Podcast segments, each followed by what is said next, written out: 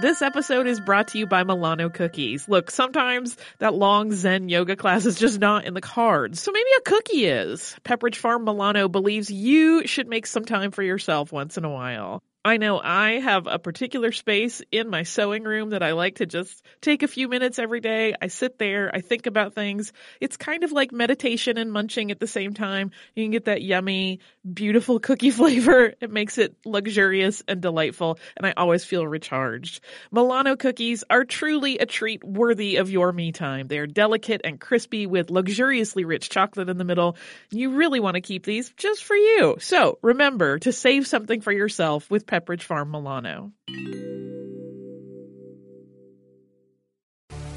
Do you like boats? Do you like big boats? Do you like poor people and the rich people they serve on big boats? Are you always like, what goes on below deck?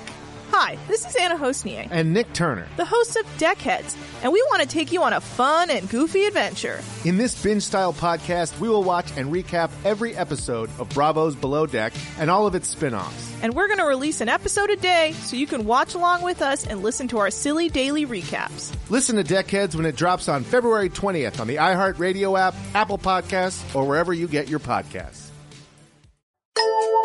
Welcome to Stuff You Missed in History Class from HowStuffWorks.com.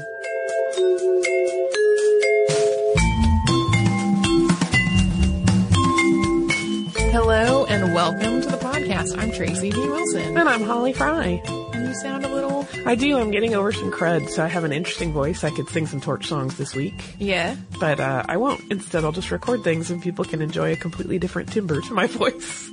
Or not enjoy it. That's fine too. Yes. Well, and on, on the subject of enjoying or not enjoying, we've had several two-part episodes lately. We keep accidentally picking things that have so much depth that it's hard to get them in one. Yeah, yeah. Chunk. And and some people love two-part episodes and some people hate them. Yeah. So if you hate two-part episodes, I'm sorry. We're likely going to be dialing back on them in the coming Yeah. weeks and months. Yeah, we'll, we'll choose some things that are more conducive to, to being in one 30 minute Could episode. be encapsulated. Right. Today we are going to talk in our first of two parts about Audre Lorde, who called herself a quote, black feminist, lesbian, mother, poet, warrior. It's an awesome string. Yeah, it's a lot of adjectives. It is. Or a lot of nouns lot of that all go together. a lot of descriptive nouns, but for a lot of people, she's best known for like the poet part, or maybe also the feminist part. She showed a great deal of promise as a poet really early in her career and attracted the attention and support of other uh, really prominent poet poets like Langston Hughes and Gwendolyn Brooks and Adrienne Rich. And she went on to just write prolifically and win numerous awards for her writing. And on top of that, she was way ahead of her time on all kinds of social fronts, including feminism and gay rights and the sexual revolution. And she was just unapologetic in her view that you just can't address issues like sexism without also examining their relationships to racism and homophobia and class struggles and all of these other nuances and complexities that affect people's identities and how they're treated. Well, and she also struggled with depression for a lot of her life. Uh, she wrote about it as well. Her books, The Cancer Journals and A Burst of Light, chronicled her experience with breast cancer, which was, as you can imagine, not always a fun and sunny affair. It was not at all that. Uh, and that's something that we'll talk more about in the second part uh, of this two-parter. In a lot of college classes and introductions to collection of her work and that sort of thing, Audre Lorde is presented as sort of this larger than life black lesbian feminist icon. Somebody who deeply believed in the power of language and drew from multiple aspects of her own identity, including her ethnicity, her race, her sexual orientation, and her gender, to fight for equality on every possible front. And identity was really at the heart of her work, and she felt that each person had to truly understand their own identity to be able to really experience and relate to the world. Um, over the next two episodes, we'll be talking about the life that led her to these views and influenced her creative work. And so in the first part, today we're going to talk about her childhood, her early life, and her college years. And then part two, we'll pick up with her relationship with a man named Ed Rollins, who was the father of her two children.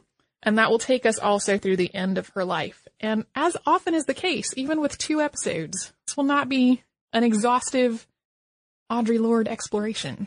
No, there's, I, I think in, um, anytime you're doing two or less episodes on a topic, you're never going to hit everything. No. You just can't. If you do want it, I'm going to go ahead and, and, and pitch this now, and I'll say it at the end of the next episode also. Uh, if you do want a much more exhaustive view of the life of Audre Lorde, there is a biography of her called Warrior Poet uh, that is quite thorough and extremely well sourced. So So there you go. If you want more. if you're already eager, pick that up. So to talk about her, we really need to talk about her perspective and how it started really, uh, with her parents, who were named Frederick Byron and Linda Gertrude Belmar Lorde. They were immigrants from Grenada in the southern Caribbean, uh, and her father had actually been born in Barbados, though. They moved from Grenada to Harlem, New York in 1924 during the Harlem Renaissance. And in addition to seeing a huge amount of artistic and literary and political work from the African American community at the time, Harlem had also become home to a really growing community of black immigrants from elsewhere in the world, including a sizable influx of people from the Caribbean. And the Lordes immigrated on the advice of one of Linda's sisters, uh, who had also moved to the U.S. In Grenada, Frederick had been their town's first police constable, and later he bought and managed a store, so he was a respected and successful person there. And they sold that store and most of their possessions so that they could afford to buy passage to the U.S.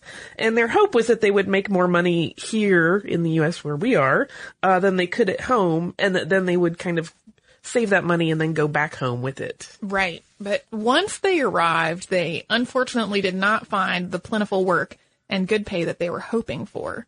Byron's experience back in Grenada wasn't enough to overcome the fact that he was both black and an immigrant. So they really had a hard time finding employment. They were facing racism and discrimination wherever they looked. And they finally wound up getting jobs at the Waldorf Astoria. Frederick worked as a laborer unloading trucks, and Linda worked as a maid, which was a job that she had to pass for white to be able to get. When the hotel closed, Frederick got a job pushing an apple cart, and Linda continued to pass as a white woman so she could get another job as a maid, letting her employer believe that in fact she was Spanish. She kept this job until Frederick, who could not pass for white, uh, picked up her paycheck for her one day because she was sick, and her employer, upon discovering this, immediately fired her. Hard to even say those words. That's there's a lot of this story that is is hard to say. Uh, the the Great Depression came shortly after that, and Audrey's parents reconciled their, themselves to the idea that it just wasn't going to be feasible for them to go back to Grenada for a while, and in fact, they never were able to move back.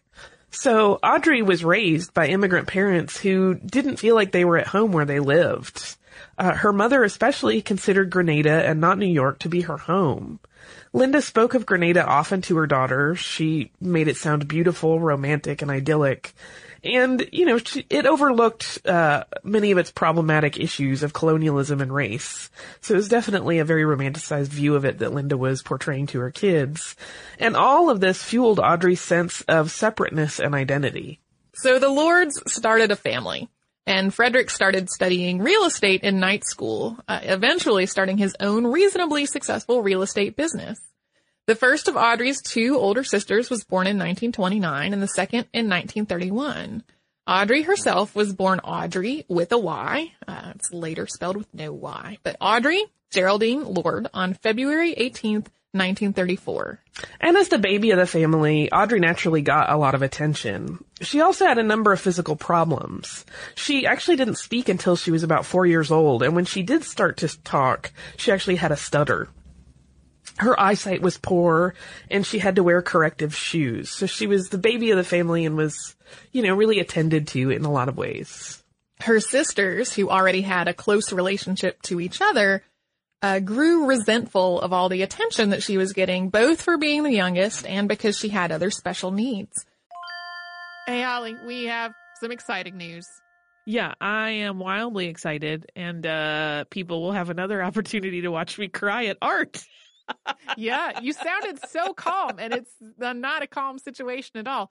Uh, our trip to Paris last year was really successful, so we're doing another similar trip this year, but this time to Rome and Florence. It's May 14th through 21st, 2020. And like last time, it is with a company called Defined Destinations, who is planning out this whole trip for us. Yeah, and during that week long trip, we are going to see some of the great art that we have talked about on this show many times, including Michelangelo's David. We are going to go to Tuscany. We're going to visit St. Peter's Basilica. We are going to the Sistine Chapel. So it's going to be a fantastic trip. You can get the whole list of places that we are going and information about booking at defineddestinations.com. Scroll down to the Roman Florence trip with stuff you missed in history class, or come over to our social media. We have posts about it there too. Hey listeners, I wanted to tell you about a new podcast from iHeartRadio called The Women, hosted by Rose Reed. It is a fascinating and deep dive interview show where Rose talks to changemakers and disruptors and she finds out what really drives them. So she will ask each of them, what was your first stand and how do you navigate success and failure? And really, what's the cost of fighting for others? These interviews are really personal and they're candid and sometimes they're a little bit crass, but they are always really enlightening. You can listen to these firebrands and take away lessons that will help you navigate your own life and forge your own path. The debut season includes women like Valerie Plame, the former CIA agent who is now running for Congress, and whistleblower and pediatrician Dr. Mona Hanna-Attisha, who exposed the Flint water crisis and became the center of a swirling, swirling amount of problems, uh, and the legendary Buffy Sainte-Marie, 60s songwriter and activist. Uh, I have personal interest in this show because I adore Rose and I executive produce it, and I think you're really going to enjoy the way that she gets into these conversations that feel like two friends talking, and they are an absolute delight. So subscribe to the women on the iHeartRadio app, on Apple Podcasts, or wherever you get your podcasts. So Audrey grew up feeling distant from her sisters and kind of excluded from this world that the two of them shared with each other. But she also felt uh, a degree of distance from her parents as well. Both of them were quite strict and emotionally pretty reserved.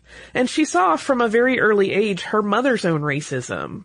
In Grenada, she had lived within a racial hierarchy in which people with light skin were much more valued than people with darker skin. And as someone who could pass for white, Audrey's mother was in a very privileged class in Grenada.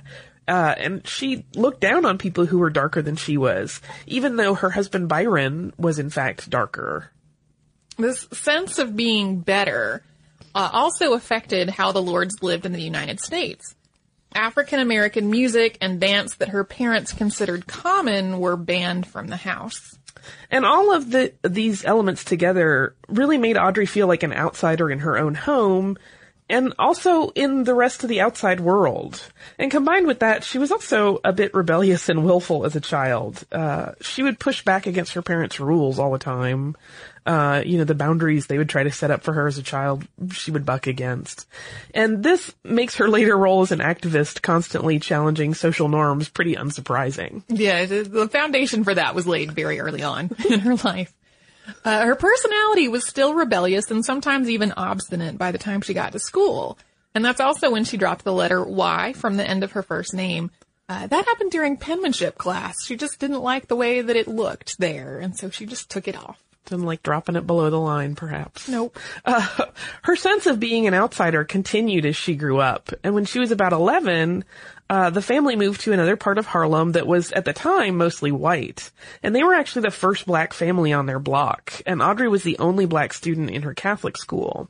And she was not happy there. She didn't fit in and she was teased and ridiculed, uh, by her peers because of her race. So she never really had like that sense of belonging or community anywhere. Yeah, not at that point. They, uh, the kids in her school made fun of her hair and they told her she smelled bad.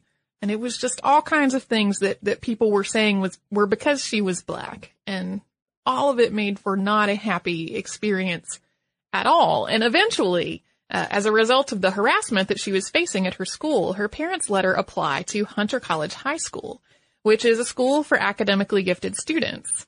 Uh, it still exists today, but at the time it was an all-girls school, and Audrey started going there in 1947. While she was still in the minority there in terms of race, she was uh, much more among peers academically speaking. She fit in better and she was able to begin building a community of female friends around her. And being part of this female community was something that would continue to be important to Audrey for the rest of her life. Audrey had been reading and reciting poems since she was really, really young. And sometimes she would even communicate in poems. She would recite a poem that expressed what she was feeling or thinking rather than using her own words. And when she was studying at Hunter, she also started writing more of her own poetry and sharing that work with other girls, which is another thing that became a lifelong theme with her. And she became part of a tight-knit group of students that came to be known as the Branded. Uh, among other things, they met before school to read their poems to one another. And uh, Audrey was the only black student in the group. Most of her black friends still lived in Harlem and they went to other schools. She also had her first poem published while she was at Hunter. She had learned about sonnets by reading the work of Edna St. Vincent Millay, which she loved and we love, so uh, that's very exciting. Um, she wrote and submitted a love sonnet to the school literary magazine, and the magazine rejected it. The note that came back said that she should not aspire to being a sensualist. And Audrey's interpretation was that the faculty advisor didn't like what she had said in the poem, not that the poem itself wasn't good. So she sent it to Seventeen magazine, which accepted and published it in, in 1951. And it paid her for it. so she got paid. Yeah. Uh, in addition to the fact that she had been published before she even got out of high school. She started to question her sexual orientation while at Hunter also. Uh, she started to have crushes on female classmates and teachers. She also had a close and physical but not sexual relationship with a girl named Genevieve who tragically committed suicide in 1950 when she was just just shy of 16 years old. After Genevieve's death, Audrey was really grief stricken and felt horribly guilty about the whole thing, really, really sort of soul searching about whether there was something she could have done to prevent it from happening. And in her later teens, she dated both men and women. And all of the people that she dated were white. Uh, she mostly kept her romantic relationships with girls a secret, but her parents knew that she was dating white boys, and they were not happy about it. When she was 17, she started dating uh, a white boy named Jerry Levine, and this was a huge source of tension between Audrey and her family. Audrey graduated from high school in 1951, and she had wanted to go to Sarah Lawrence College, but her parents couldn't afford it. Sarah Lawrence is and was then very expensive. Uh, and her father had had a series of heart attacks and was no longer in good health. Uh, but Audrey felt like that they could have made it work if they had wanted to and that they were deliberately not supporting her education. This plus years of strained family relationships combined made her really, really want to get out of her parents' house. And so she decided to get a job and put herself through Hunter College, the college that was affiliated with her high school for gifted students. She got a night shift job as a nurse's aide at a hospital. Just no easy job, so no. She really wanted out. Uh, she moved out of her parents' home after a huge argument with her sister, during which her mother had threatened to call the police. And Audrey viewed this as burning her bridges and just starting a new part of her life on her own.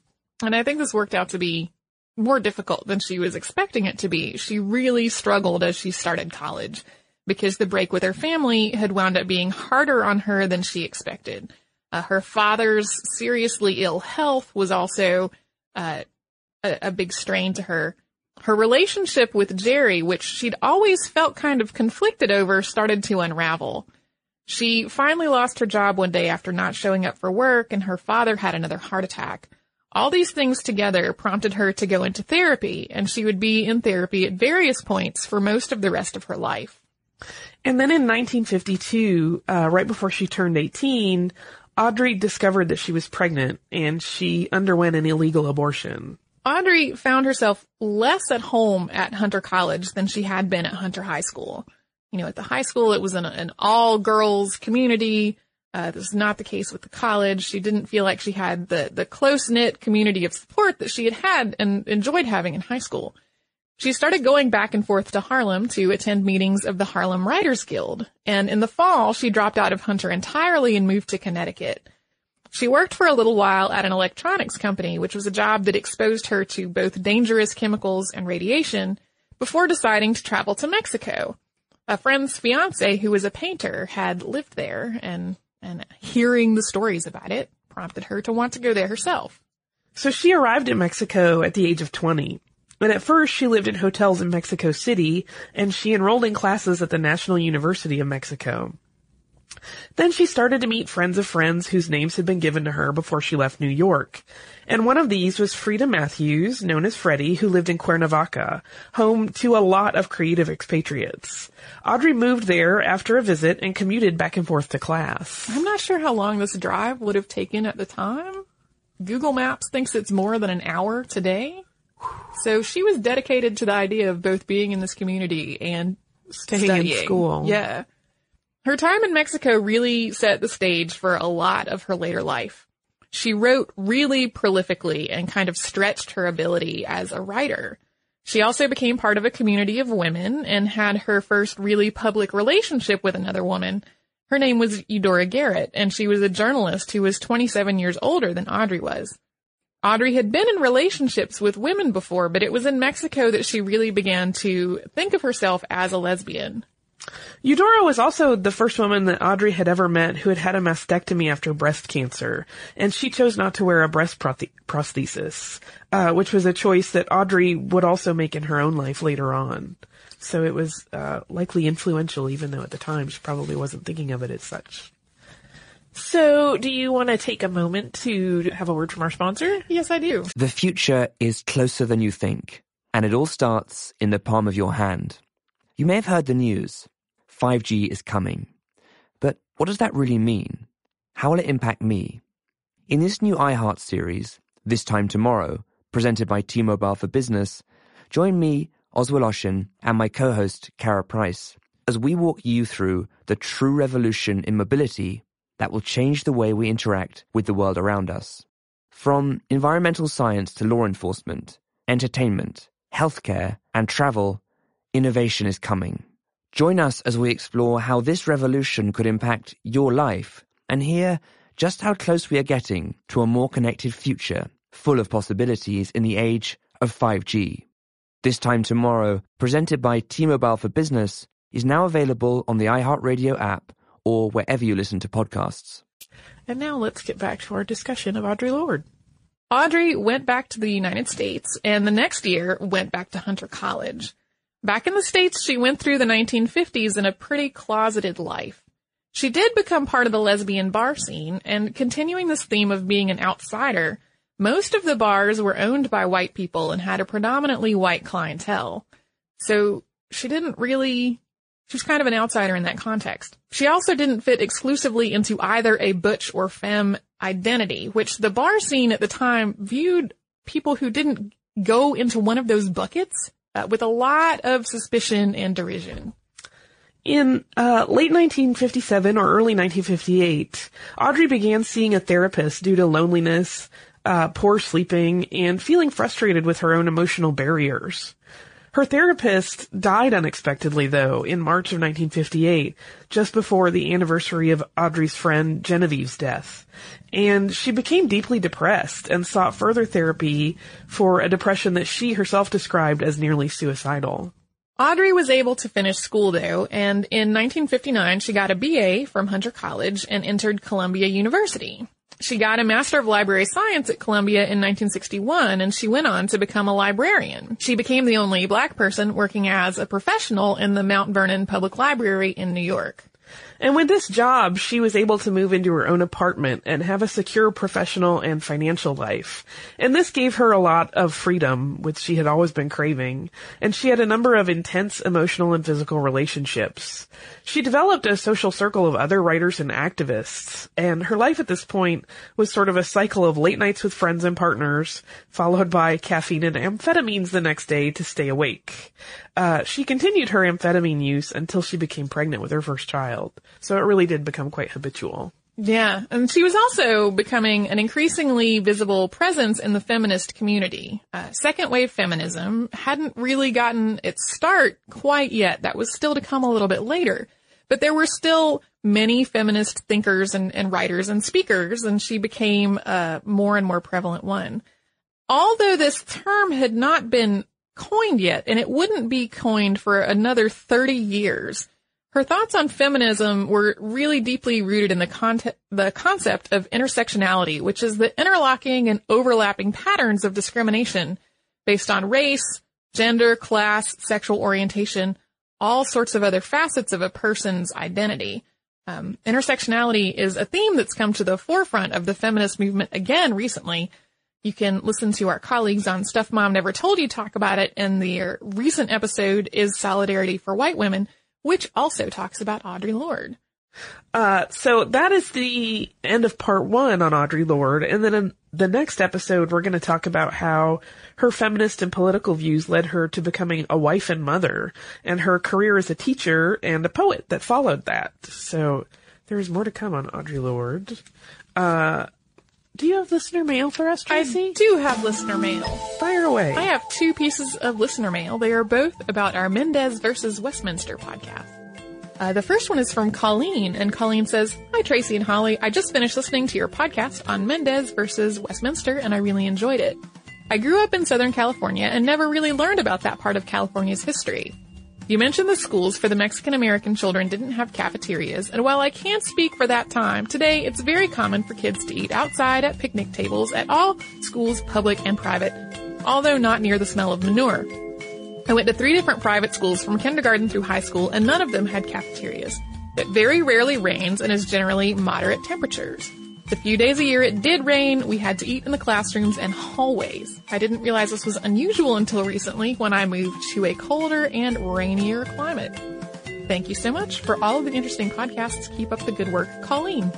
We got a couple of notes about the presence of cafeterias. yeah. Um, so thank you for sending that. I had no idea.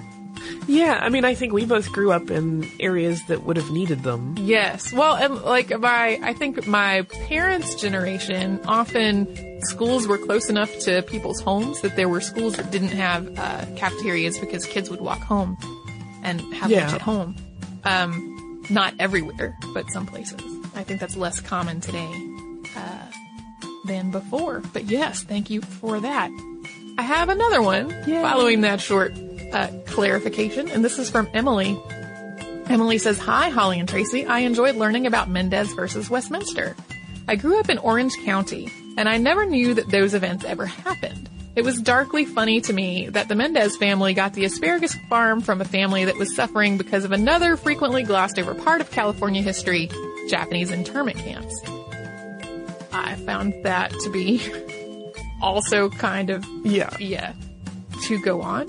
There is so much racial tension that still goes on in Southern California. In white communities, Latinos are seen as gardeners, day laborers, nannies, and house cleaners.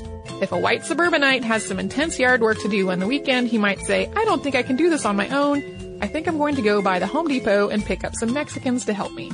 There will be Latino day laborers hanging around the parking lot of Home Depot so they can make some cash. I just don't know what to make of that situation. There are illegal immigration issues that go into that. A lack of long-term employment for those men, and then the attitude of going to Home Depot to pick up some people that are now commodities like bags of fertilizer, except more helpful. I just wish everybody would have the equal opportunity to be successful and respected. Anybody that says the US is a post-racial society is deluded. I wish we could learn more about California's transformation from being part of Mexico to a state in the United States. It is not difficult to be reminded that Los Angeles is ex-Mexico, but in school we're never taught about that legacy in detail. I don't want to belittle how important the civil rights movement in the South was, but to students in Orange County, it's 3,000 miles away and 50 years ago. Let's learn about our local history too, so we can be sensitive to all of the issues that are still with us today.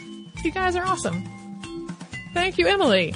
I would like to say that Southern California is not the only place where day laborers exist as Yeah. a as a commodity.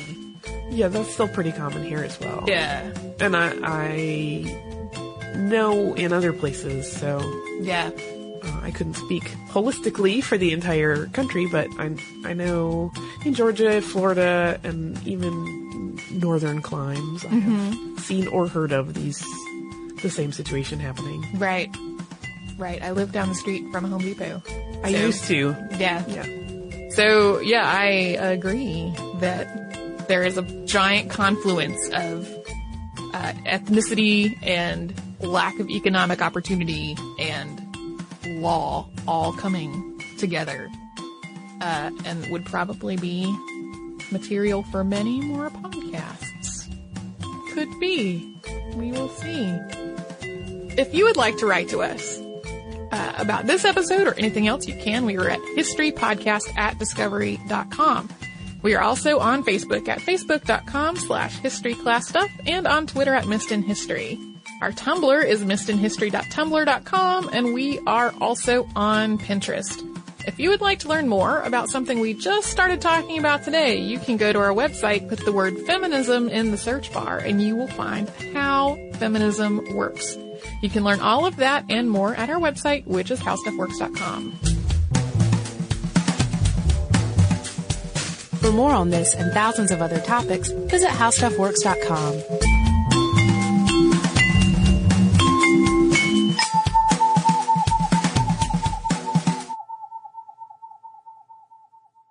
This episode of Stuff You Missed in History Class is brought to you by lynda.com. You can learn it at lynda.com, an online learning company with more than 77,000 video tutorials that teach software, creative, and business skills. Membership starts at $25 a month and provides unlimited 24-7 access to top quality video courses taught by expert instructors with real world experience. Listeners of Stuff You Missed in History Class can try lynda.com free for seven days by visiting lynda.com slash history stuff. Hi guys, my name is Sammy J. I have been working as a correspondent and interviewer since I was 13, and now at 17, I am so honored to be the youngest person to have her own podcast on iHeartRadio. It's called Let's Be Real with Sammy J. We'll have in-depth and unfiltered conversations with celebrities, activists, athletes, and influencers. We'll cover topics we're curious about, topics my guests are passionate about, and topics many of us are just too afraid to talk about. I get past the fluff to what's real. We go there, and it's fun, pretty crazy, and very revealing. Listen to Let's Be Real with Sammy J on the iHeartRadio app, Apple Podcasts, or wherever you get your podcasts. Available now from iHeart, a new series presented by T Mobile for Business The Restless Ones. Join me, Jonathan Strickland, as I explore the coming technological revolution with the restless business leaders who stand right on the cutting edge. They know there is a better way to get things done, and they are ready, curious, excited for the next technological innovation to unlock their vision of the future. In each episode, we'll learn more from the restless ones themselves and dive deep into how the 5G revolution could enable their teams to thrive. The Restless Ones is now available on the iHeartRadio app or wherever you listen to podcasts.